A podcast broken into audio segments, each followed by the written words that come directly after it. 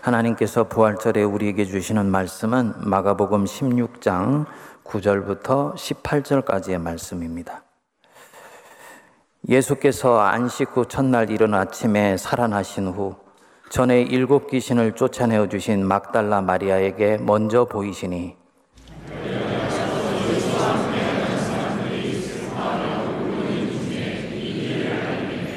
그들은 예수께서 살아나셨다는 것과 마리아에게 보이셨다는 것을 듣고도 믿지 아니하니라.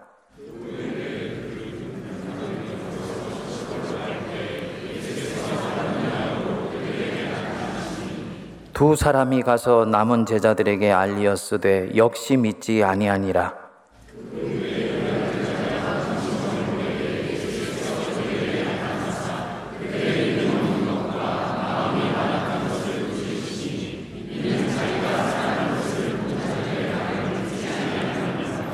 또 이르시되 너희는 온 천하에 다니며 만민에게 복음을 전파하라.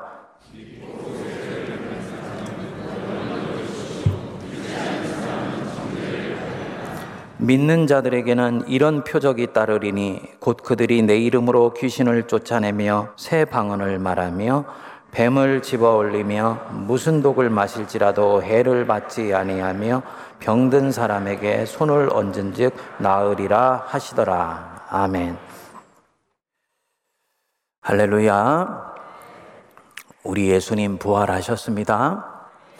죄와 죽음과 원수의 권세를 깨치시고 우리 예수님 다시 살아나셨습니다. 그래서 우리 성도들이 오늘 이 날이 되면 온 교회는 기뻐하고요. 또 부활하신 예수님이 빛나는 광채로 제자들에게 나타나셨듯이 성도들이 오늘은 그동안 장롱 속에 넣어놨던 하얀 옷 입고 오는 날입니다. 오늘 시커먼 옷 입고 오신 분들은 회개하셔야 돼요. 오늘은 하얀 옷 입고 오는 날이에요. 그리고 우리 교회학교 다니는 학생들은 부활의 상징으로 온갖 종류의 계란을 만들어서 교회 식구들 또 이웃들과 나눕니다. 그런데 가만히 보면 그 뒤에 다른 것이 없어요. 예수 부활하셨다. 너무 감격스럽고 너무 감사해요. 그런데 그게 어쩌다는 것입니까? 예수 부활하셔서 내 인생에 뭐가 달라진 게 있나요? 이미 죄 용서는 십자가로 받았는데 달라진 게 있나요? 오늘은 이 부분에 대해서 좀 말씀을 나누고자 합니다. 오늘날 전 세계 교회 안에서 초대교회에 대한 관심이 증폭하고 있습니다. 이유가 있습니다. 이 초대교회가 가지고 있는 독특한 매력 때문이에요. 많은 사람들이 초대교회를 보면서 질문합니다. 도대체 초대교회는 어떻게 해서 영적으로 세계를 제패하게 되었을까? 어떻게 교회의 삶을 살아냈기에 그 막강한 로마 제국의 견제와 박해를 뚫고 대반전을 이루어내어서 그레코 로만 문명과의 각축에서 승리할 수 있었을까? 그리고 로마 제국 자체를 완전히 매료시킬 수 있었을까? 하는 것입니다. 연구에 의하면 초대교회가 빠른 시일에 놀랍도록 주류 종교로 부상한 원인을 크게 두 가지로 듭니다. 첫째로는 다른 종교의 추종을 불허하는 탁월한 영성과 도덕성이 사람들이 가만히 보니까 이 기독교가 가지고 있는 영성과 도덕성이 당시 부패했던 로마 제국을 새롭게 할 수 있는 거의 유일한 탈출구로 보였습니다. 그 둘째 원인이 조금 묘합니다. 1세기에서 3세기의 지중해 세계는 전염병으로 인해서 사회적 혼란이 극심했습니다. 주후 165년 처음 전염병이 돌았는데 그 후 거의 200년 가까이를 사람들이 이 전염병에 시달렸습니다. 이로 인해서 로마 세계에 있는 주요 도시들은 거의 초토화되다시피 했습니다. 여러분, 전염병이 이게 오늘날 같은 전염병이 아니에요. 오늘날은 의학이 발달하고 온갖 종류의 약이 발달해서 전염병이 나도 어느 정도 사람들의 목숨을 건지고 대부분은 다 사는데 이 당시에 전염병이 한 번 돌면 그것은 곧 집단적인 죽음을 가져오는 병이었습니다. 사람들이 얼마나 불안해하고 두려워했겠습니까? 미래가 절망스럽다 못해서 암담하게 느껴졌겠지요?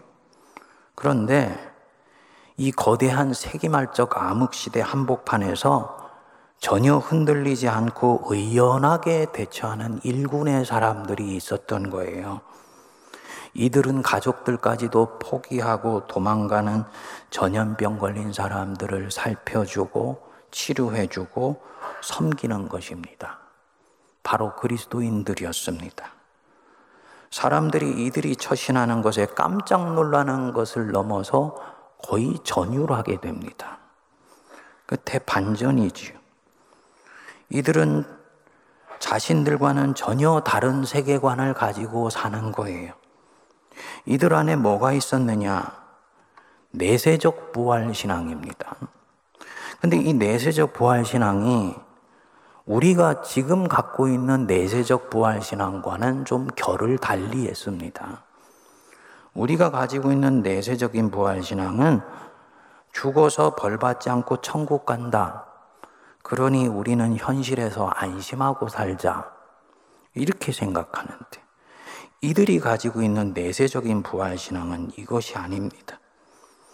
이 현실이 전부가 아니고 끝이 아니다. 우리는 죽으면 반드시 하나님 앞에 서게 될 것이다. 그러니 이 현실의 어려움과 고통에 함몰되지 말자. 하나님 앞에 발견될 그날을 기억하면서 우리가 그리스도인답게 살자. 이렇게 생각한 거예요. 죽으면 천국 갈 것이니까 두려워하지 말고 이 전염병에 걸린 사람들을 살피고 돌보자. 그러니까 내세적인 부활신앙이 도덕적인 종말론적 삶과 연결이 된 것입니다.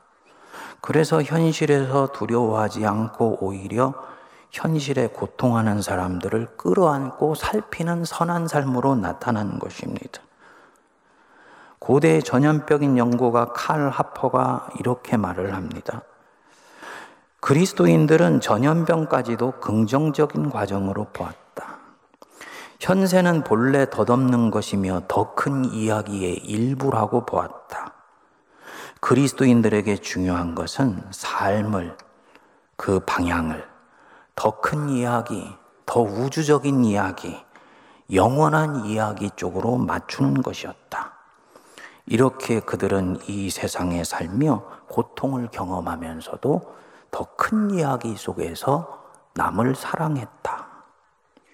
그러니까 내세에 대한 믿음이 이 현실을 도피하게 하는 것이 아니고 오히려 현실을 변화시키는 동력으로 작용한 것입니다.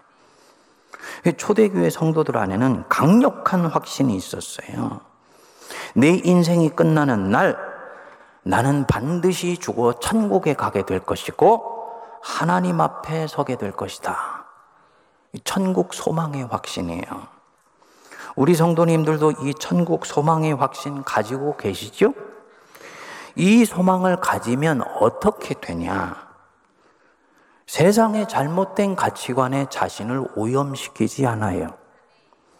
잠시 잘못된 가치관에 발을 들여놨다가도 하나님 앞에 내가 서는 날이 있다는 걸 알기 때문에 화들짝 깨어나게 됩니다.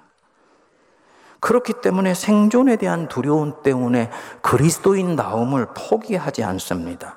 물론 우리는 연약하기 때문에 때때로 그릇된 가치관에 휘둘리기도 해요. 하지만 삶의 전반적인 큰 흐름은 진리를 흉패로 삼아서 사랑으로 모장해서 꾸준히 자기 삶을 주님을 향해서 밀어붙일 수 있는 것입니다. 이 영혼의 닷을 내세에 대한 소망에 깊이 뿌리 내렸기 때문에 엄청난 박해를 그 안에서 이겨내고 초국합니다. 그리고는 전염병에 시달리는 세상을 오히려 끌어안고 섬기는 거예요. 그 얼굴에 기쁨과 평안이 흘러 넘칩니다. 그러니까 이들을 보면 완전히 다른 세계에 사는 사람들이고 완전히 다른 인생관과 세계관과 우주관으로 무장한 채 살아가는 사람들로 보이지요. 안 믿는 이 그레코 로만 세계 사람들이 너무나 이들이 이상하면서도 기이하고 매력적이니까 묻는 거예요. 도대체 당신들 속에 무엇이 있기 때문에 이렇게 살 수 있는 거요? 무엇이 당신들로 하여금 이런 놀라운 삶을 가능하게 합니까? 반전이에요. 박해를 하던 자들이 박해를 당하는 자들을 존경하고 있는 겁니다. 이들이 대답하지요. 그리스도 예수께서 우리를 위하여 죽으시고 마침내 부활하셨습니다. 그분이 세상을 이기셨습니다. 그렇기 때문에 우리가 그분을 믿으면 우리도 이 세상을 이깁니다. 당신들도 세상에 끌려다니지 않고 세상을 이기는 사람으로 살아갈 수 있습니다. 이 사람들이 이 얘기 듣고 자동적으로 반응합니다. 나도 그 그리스도 예수 소개해 주세요. 나도 그분 믿겠습니다. 이렇게 해서 초대교회 사람들이 이 세상을 내적으로 감동시키고 외적으로는 변화시킨 것입니다. 결국은 예수님 부활 승천하신 지 300년이 채 안 되어서 로마 제국 전체가 그분의 발 아래 스스로 무릎을 꿇게 되는 역사가 나타나요. 이 모든 신앙의 삶 한복판에 부활 신앙이 있어요. 예수께서 부활하셨다. 그가 죄와 죽음과 원수의 권세를 꺾으시고 부활하셨다. 이 단순하고도 명료한 확신이 자리 잡고 있습니다. 예수 부활하셨다는 이 단순하고 담백한 진리가 어떻게 그것을 믿는 사람들을 실제로 믿음으로 살아내게 만들어주는지 세상을 뒤흔들어서 하나님의 나라가 실제로 이 땅에 오게 하는지를 초대교회 성도들은 보여준 거예요. 성도님들, 이 부활신앙 있으십니까? 진정으로 예수께서 나를 위해 죽으셨다가 3일 만에 부활하신 것 믿으세요? 많은 성도들이요, 이 부활신앙을 믿지 않습니다. 세상 사람들은 과학적으로 맞지 않으니까 안 믿는 것 이해가 되는데, 제가 목회하면서 보니까 성도인데도 부활신앙을 안 믿어요. 제가 이렇게 얘기를 하면 여러분들 안에 반론이 나오지요. 목사님, 저 부활신앙을 믿습니다. 진정 예수님이 죽었다가 다시 살아나신 것을 믿습니다. 그런데요, 그 믿음, 진정한 믿음입니까? 아니면 믿어야 하기 때문에 믿는 것입니까? 교회가 세례받을 때 믿으라 하니까 믿는다고 그냥 고백하는 것입니까? 오늘 본문에 보면 예수님 제자들도 예수님 부활하실 때 이를 믿지 않았습니다. 10절에 보니까 막달라 마리아가 제자들에게 우리 예수님 부활하셨어요! 하고 알렸습니다. 얼핏 생각해 보면 이 좋은 소식 얼른 받아들일 것 같은데 그렇지를 않아요. 11절을 보니까 제자들이 듣고도 믿지 않습니다. 왜 안 믿겠습니까? 사람이 죽으면 그것으로 끝이지 다시 살아난다는 것은 상식적으로도 이성적으로도 합리적으로도 맞지 않다고 보는 거예요. 오늘로 치면 과학적으로 있을 수 없다는 거지. 13절에 보니까 우리 예수님이 이제 엠마오로 가는 두 제자 앞에 나타났어요. 그래도 역시 믿지 않습니다. 뭐냐? 안 믿기로 작정한 거예요. 그런 일은 일어날 수 없다고 결정한 것입니다. 14절에 이제는 우리 주님이 열한 제자들에게 나타났습니다. 우리 같이 한번 읽어보겠습니다.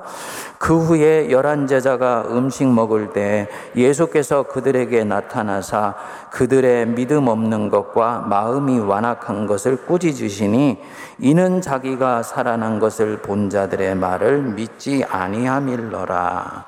믿음이 없는 것 헬라어로 아피스티스인데요. 그냥 믿음이 없는 것이 아니고 두 가지 뜻이 있습니다. 첫째로는 믿음을 적극적으로 거부하거나 배척하는 것. 분명히 증거가 있는데도 안 믿기로 작정하거나 안 믿기로 결정해 버리는 것입니다. 자기 신념과 가치관과 맞지 않으니까. 그래서 증거가 있고 팩트인데도 안 믿기로 작정해요. 불신자들이 예수 부활을 이렇게 보지요. 우리가 상식적으로 생각하고 합리적으로 판단해 보면 예수 부활은 역사적으로 팩트, 사실일 수밖에 없어요. 예수 부활을 빼고 나면 복음서의 마지막과 사도행전이 연결이 되지 않습니다. 스승인 예수님이 십자가에 못 박히실 때 한 명의 제자는 예수님 팔고 나머지 11명은 스승 버리고 다 도망갔습니다. 이들은 스승이 십자가에 못 박혔다는 것을 간접적으로 소식으로 듣게 됩니다. 그것으로 사실 예수 운동은 끝이에요. 제자들은 스승 다 버리고 도망갔어요. 더 이상 승계가 일어나지를 않습니다. 제자들이 그 스승의 사상이나 정신을 전할 수 있는 능력도 의지도 없습니다. 그래서 스승 버리고 도망갔던 거예요. 그런데 이 제자들이 사도행전에 보면 자기들이 버리고 도망했던 스승을 주님이라고 목숨 걸고 전하기 시작해요. 그 서슬퍼런 예루살렘 유대인들 한복판에서 예수가 그리스도라고 전합니다. 그리고는 엄청난 박해와 핍박을 기꺼이 감수합니다. 나중에는 사도 요한 하나 빼고는 다 박해를 받아 죽습니다. 어떻게 여러분 이게 연결이 됩니까? 제가 조직사회학 공부할 때 보니까 이 조직사회학의 원리로 치면 예수 운동은 이미 예수님 죽을 때 끝이 났어요. 조직은 거기서 와해되어 버렸습니다. 그런데 이 조직이 다시 재형성되어서 교회로 태어난다? 이건 흩어졌던 조직을 다시 모으는 강력한 외적 힘이 이들에게 가해지지 않았다면 불가능한 일이에요. 거기다 죽을 때 버리고 도망했던 스승이 메시아라고 전한다? 이들이 실제로 뭔가를 보지 않았다면 이런 일은 절대로 일어날 수가 없습니다. 뭐냐? 죽은 줄 알았던 예수가 실제로 부활한 것을 이 제자들이 눈으로 목격했던 거예요. 그러니까 예수 부활은 팩트예요. 역사적인 사실입니다. 우리 주님 십자가에 죽으셨다가 실제로 부활하셨습니다. 둘째로 너희가 믿음이 없다. 이 아피스티스는 믿음이 아직 온전히 형성되지 않은 것을 말합니다. 믿음에는 세 가지 측면이 있어요. 지적 동의, 인격적 신뢰, 그리고 전인적 헌신이에요. 이 세 가지가 되었을 때, 아, 이 사람이 믿음이 있는 사람이야. 라고 말을 합니다. 안타깝게도 교회 안에 예수 부활에 대해 이 믿음이 없는 경우가 많습니다. 지적으로는 동의해요. 나 예수님 부활했다고 믿습니다. 사실은 머리로 예수님 부활했다고 인정한다는 얘기예요. 인격적으로는 아직 그것을 신뢰하지 않아요. 그래서 이 부활절이 왔는데도 가슴이 뜨겁지를 않고 하나님을 생각하면서 마음에 감동이 없어요. 어떤 분들은 인격적으로 신뢰하는 데까지 갑니다. 그래서 예수 부활을 얘기하면 가슴이 뜨거워지기도 하고 눈물이 나기도 합니다. 그런데 이 부활을 현실로 살아내지는 않습니다. 초대교회 성도들은 부활을 현실로 살아냈어요. 부활이 사실이기에 이 부활을 기반으로 해서 일상을 살아가요. 예수 부활하셨지? 이것이 사실이기 때문에 하나님이 지금 내가 십자가를 지고 살아가는 이 삶도 때가 되었을 때는 반드시 부활시켜 주실 것을 믿습니다. 내 인생이 이대로 끝나지 않을 것이고 예수님이 당신 부활하셨듯이 반드시 부활시켜 주실 것을 믿어요. 당연히 이 사람은 낙심하거나 좌절하지 않습니다. 강철 같은 신뢰를 가지고 십자가를 이겨내고 견뎌내요. 이게 전인적인 헌신까지 간 믿음입니다. 예수님 나 위에 부활하셨지 이게 내게 살아있는 현실이기 때문에 유혹에 쉽게 넘어가지 않습니다. 슬쩍 다른 사람 속여서 이윤 취하고 싶다가도 정신이 번쩍 들어요. 내가 부활해서 하나님 앞에 서는 날이 있다는 걸 내가 알기 때문입니다. 이 사람 부활을 지금 살고 있는 것입니다. 이 역사에 희망이 없어 보여요. 부활이 없는 현실로 보면 이 문명은 파멸을 향해 가고 있는 것 같아. 그런데 그게 아니라는 거예요. 예수님 부활하셨으니까. 이 부활이 진정으로 현실로 믿는다면 나는 절대로 희망을 놓치지 않아요. 내가 믿는 하나님은 없는 것을 있는 것으로 만드시며 죽은 자를 살려내시는 하나님이라는 걸 믿기 때문이에요. 그래서 아브라함처럼 바랄 수 없는 중에 바라고 믿을 수 없는 중에도 믿습니다. 이번 부활절을 기다리면서 하나님이 제게 준 선물이 하나 있습니다. 여러분, 목사로서 대단히 부끄러운데요. 저는 여태까지 어느 순간부터인지 지금 가고 있는 이 역사에 대해서 희망을 갖지를 않았습니다. 이 문명의 미래에 대해서 우리 대한민국의 앞날에 대해서 희망이 별로 보이지를 않더라고요. 이 문명, 이 물질주의 문명, 이게 결국은 지구의 온난화를 만들어내면서 핵폭탄보다도 무섭다고 얘기를 하잖아요. 그런데 누구도 이 걸음을 멈추려고 하지를 않아요. 2, 30년 전만 하더라도 세계에 있는 지도자들이 모여서 지구의 온난화를 막기 위해서 국리를 하고 아젠다들을 만들었는데 세계 지도자들은 이미 손을 놓은 지 오래됩니다. 코로나가 생태계를 파괴하여서 온 것이라는 건 이제 우리가 다 압니다. 처음 코로나가 왔을 때만 하더라도 이게 과연 지속 가능한 삶의 방식인지에 대해서 서로 질문했는데 코로나 3년이 지나고 엔데믹이 다가오니 우리는 지난 3년에서 아무것도 배운 것이 없어요. 내 후손들이 살아남기 힘든 삶의 방식인데도 탐욕스럽게 계속해 가는 거예요. 교회는 아예 이 물질주의의 탐욕을 제어하려고 하기는 커녕 오히려 부채질하는 듯이 보입니다. 여기에 AI가 끼어들어온 거예요. AI가 언젠가는 인간의 통제를 벗어나서 인류를 통제하게 될 수 있다고. AI의 윤리적인 안전장치를 지금이라도 만들지 않으면 안 된다고 저명한 과학자들이 AI 젯팟을 5개월만 사용 중지하자고 제안을 했어요. 근데 듣지 않습니다. 멈추는 순간 경쟁에서 뒤처진다고 보니까. 이건 역시 탐욕이에요. 도대체 이 역사의 끝에 희망이 보이지를 않더라고요. 우리 대한민국을 보면 더 그렇지. 총성만 없을 뿐 우리는 완전히 이념의 전쟁을 치르고 있습니다. 어떻게 같은 사실을 보고 너무나 다른 해석이 나옵니까?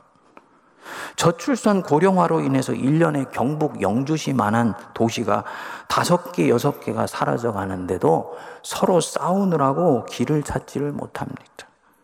솔직히 얘기하면 역사에 소망이 없어 보이더라고요. 그런데 이번에 부활절 말씀을 준비하면서 제가 예수 부활을 진정으로 믿고 있지 않았구나. 라는 것을 깨닫게 된 거예요. 예수 부활을 개인의 차원에서는 믿지요. 그런데 이 예수 부활이라는 것은 한 사람이 인생을 바라보는 것을 뛰어넘어서 세계를 보고 역사를 보고 우주를 바라보는 전혀 새로운 관점과 연결되어 있다는 것을 놓치고 있었던 것입니다. 예수 부활을 믿으면 세상이 다르게 보이고 세상을 다르게 살게 됩니다. 여러분, 예수께서 부활하셨다. 그분이 죄와 사망과 마귀의 권세를 꺾으시고 부활하셨다. 이게 내게 진짜 사실이면요. 부활 전과 부활 후의 세상은 다른 세상이에요. 동의하십니까? 부활 전의 세상, 죄와 마귀와 사망의 힘이 기승을 부렸던 세상에. 그런데 예수께서 이것들에 져서 죽으신 줄 알았는데 부활하셨어요. 예수님이 이기신 거예요. 그래서 이제 이 세상은 더 이상 부활 전의 세상이 아니에요. 새로운 세상이 실제로 시작된 거예요. 사도 바울이 그래서 에베소 교인들에게 기도한다고 여기요. 하나님께서 너희의 눈을 밝히 뜨게 하사 하나님의 능력의 그 크고 깊고 놀라운 것을 보게 하시기를 원하노라. 그러니까 이 세상은 더 이상 부활 전의 세상이 아니고 하나님의 나라가 실제로 여기 지금 시작된 것입니다. 팀 켈러가 이 부분을 아주 재미있게 표현했더라고요. 미래에 완성될 하나님의 나라가 지금 여기에 발을 들여놓은 것이다. 여러분 믿으십니까? 하나님의 나라가 정말로 지금 여기에 시작된 것을 믿으세요? 그러면 역사가 때로는 거꾸로 가는 것 같고 초대교회 때 전염병 돌듯이 도대체 온 세상이 암흑인 것 같아도 하나님의 나라는 결국 부활을 믿는 사람들을 통해서 이 땅에 전진하는 것입니다. 그런데 하나님이 우리에게 주신 이 은혜를 놓치는 거예요. 희망이 없어 보인다. 초대교회 때도 희망이 없어 보였어요. 중세 때도 그랬어요. 그런데 하나님이 이 암흑을 오히려 반전의 계기로 삼으셔서 역사를 새롭게 하셨습니다. 인류의 미래, 누가 뭐라 그래도 살아계신 하나님 때문에 소망이 있다는 걸 믿을 수 있는 것입니다. 제가 이번에 이 부활절 준비하면서 이게 진짜로 믿어지더라고요. 얼마나 믿음 없는 저를 회개하고 믿음 주신 것에 감사했는지. 그렇게 보니까 목회하면서 하고 싶은 것이 너무너무나 많아졌어. 새롭게 무엇인가가 보이기 시작한 것이지요. 여러분, 우리 하나님은 역사를 반전시키는 하나님입니다. 인생을 반전시키는 분이세요. 어둠 속에서 빛을 만들어내십니다. 역경 속에서 오히려 보석 같은 인생을 빚어내세요. 조개는 모래가 만들어내는 그 아픔 때문에 그것을 뱉어내려고 진액을 뿜어내는데 그것이 나중에 진주가 되지요. 그 인생의 반전이에요. 우리 공동체에 있었던 좋은 이야기 하나 하고 마치겠습니다. 지지난주에 제가 예수 이름의 능력이라는 제목으로 설교를 하고 났을 때 집사님 한 분으로부터 카톡을 받았습니다. 자기 딸이 오랜 시간 동안 우울증으로 고생을 하고 있었는데 그날 설교를 듣고 기적 같은 일이 일어났다는 거예요. 따님이 그동안 방에서 나오지도 않고 교회도 나오지를 않다가 몇 주 전부터 교회를 나가봐야 되겠다 하는 마음을 품었대요. 그리고 지지난주 예배를 드리는데 예배 중에 그러더라 합니다. 그렇게 울더래. 끝나고 나서 너 도대체 무엇 때문에 울었니? 하고 물었더니 딸이 그러더라 합니다. 엄마, 나도 하나님께 사랑받고 있는 것 같아. 목사님 설교 들으면서 내 인생이 이대로 우울증 앓으면서 끝나지 않을 것 같다는 소망이 생겼어.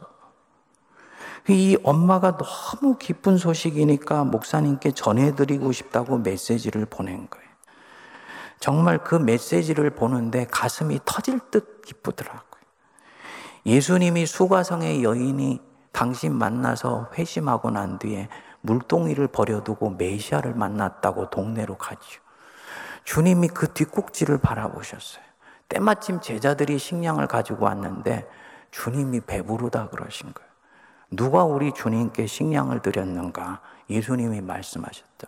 나를 보내신 이의 뜻을 이루는 것이 나의 양식이니라.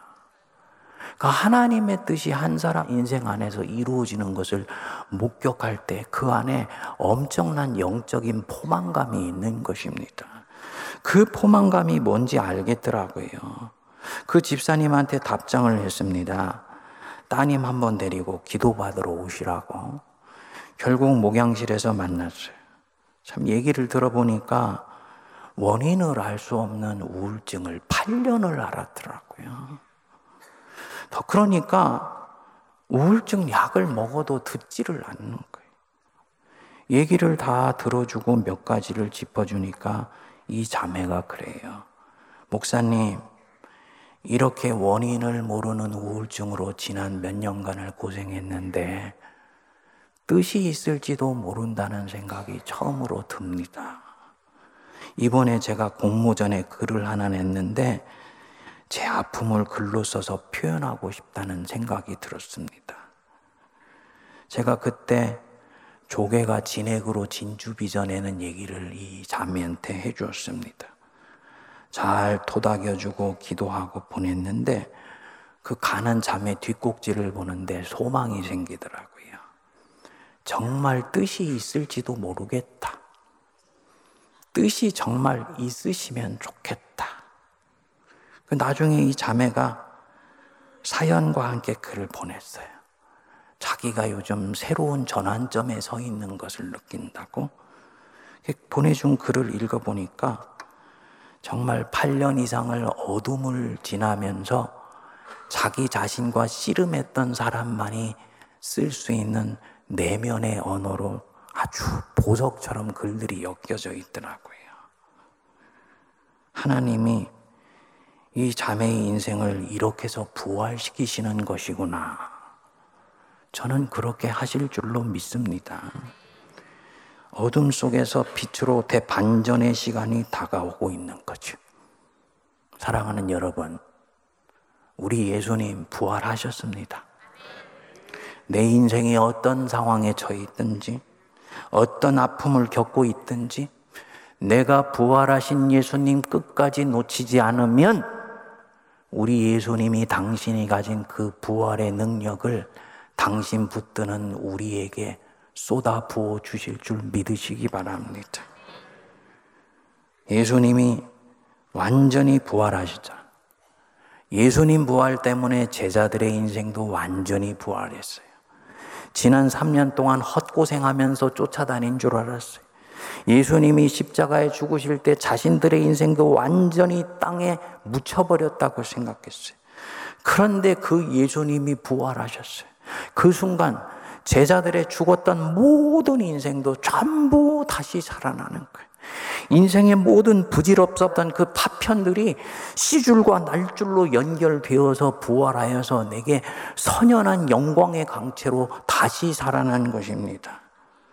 초대교회 전염병 오히려 반전의 계기로 삼으셔서 하나님이 교회 능력 베풀어 주셨죠. 이 하나님의 능력 믿으시기 바랍니다. 제가 말한 그 자매 8년 동안 우울증을 앓으면서 인생을 놓아버리고 싶은 유혹을 얼마나 많이 겪었겠습니까? 그런데 그 길로 가지 않고 견디고 견디고 또 견딘 거예요. 어느 날 하나님이 그 마음속에 생각을 불어넣어 주셔서 교회 나가고 싶어 하는 마음이 찾아오게 하시고 그날 설교를 들을 때 때마침 이 아둔하고 어눌한 설교자의 스쳐 지나가는 단어 하나 속에서 이 자매에게 인생의 소망을 불어넣으신 것이지요.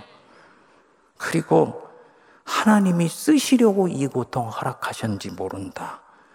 인생의 소망을 처음으로 빛으로 보게 된 것입니다. 우리 모두에게도 이런 때 허락하시는 줄 믿습니다. 힘들 때는요, 나를 위해 죽으시고 부활하신 예수님 생각하세요. 왠지 놓아버리고 싶고, 괜히 포기해버리고 싶고, 무엇인가 철봉에 매달려 있는 내 손을 탁 던져버리고 싶다. 그 원수가 주는 생각이라고 받아들이셔도 됩니다. 그리고 이 원수가 주는 생각과 다른 방향으로 가는 것이 성령이 이끄시는 방향이에요. 그래서 사도 바울이 고린도전서 15장 부활장 마지막 절에서 말씀하지요. 사랑하는 나의 형제들아 견실하며 흔들리지 말며 주의 일에 더욱 힘쓰는 자들이 되라. 이 얘기를 듣고 있는 사람들은 견실할 수 없고 흔들리고 있으며 주님 손 놓아버리고 싶다라는 것 바울은 알고 있어요. 하지만 예수님이 너희 인생 위해서 승리 이미 주시겠다고 하시지 않았냐. 그러니까 너희는 견실하고 흔들리지 말며 주의 일에 더욱 힘쓰는 자들이 되라. 마지막 말씀이 기가 막히죠?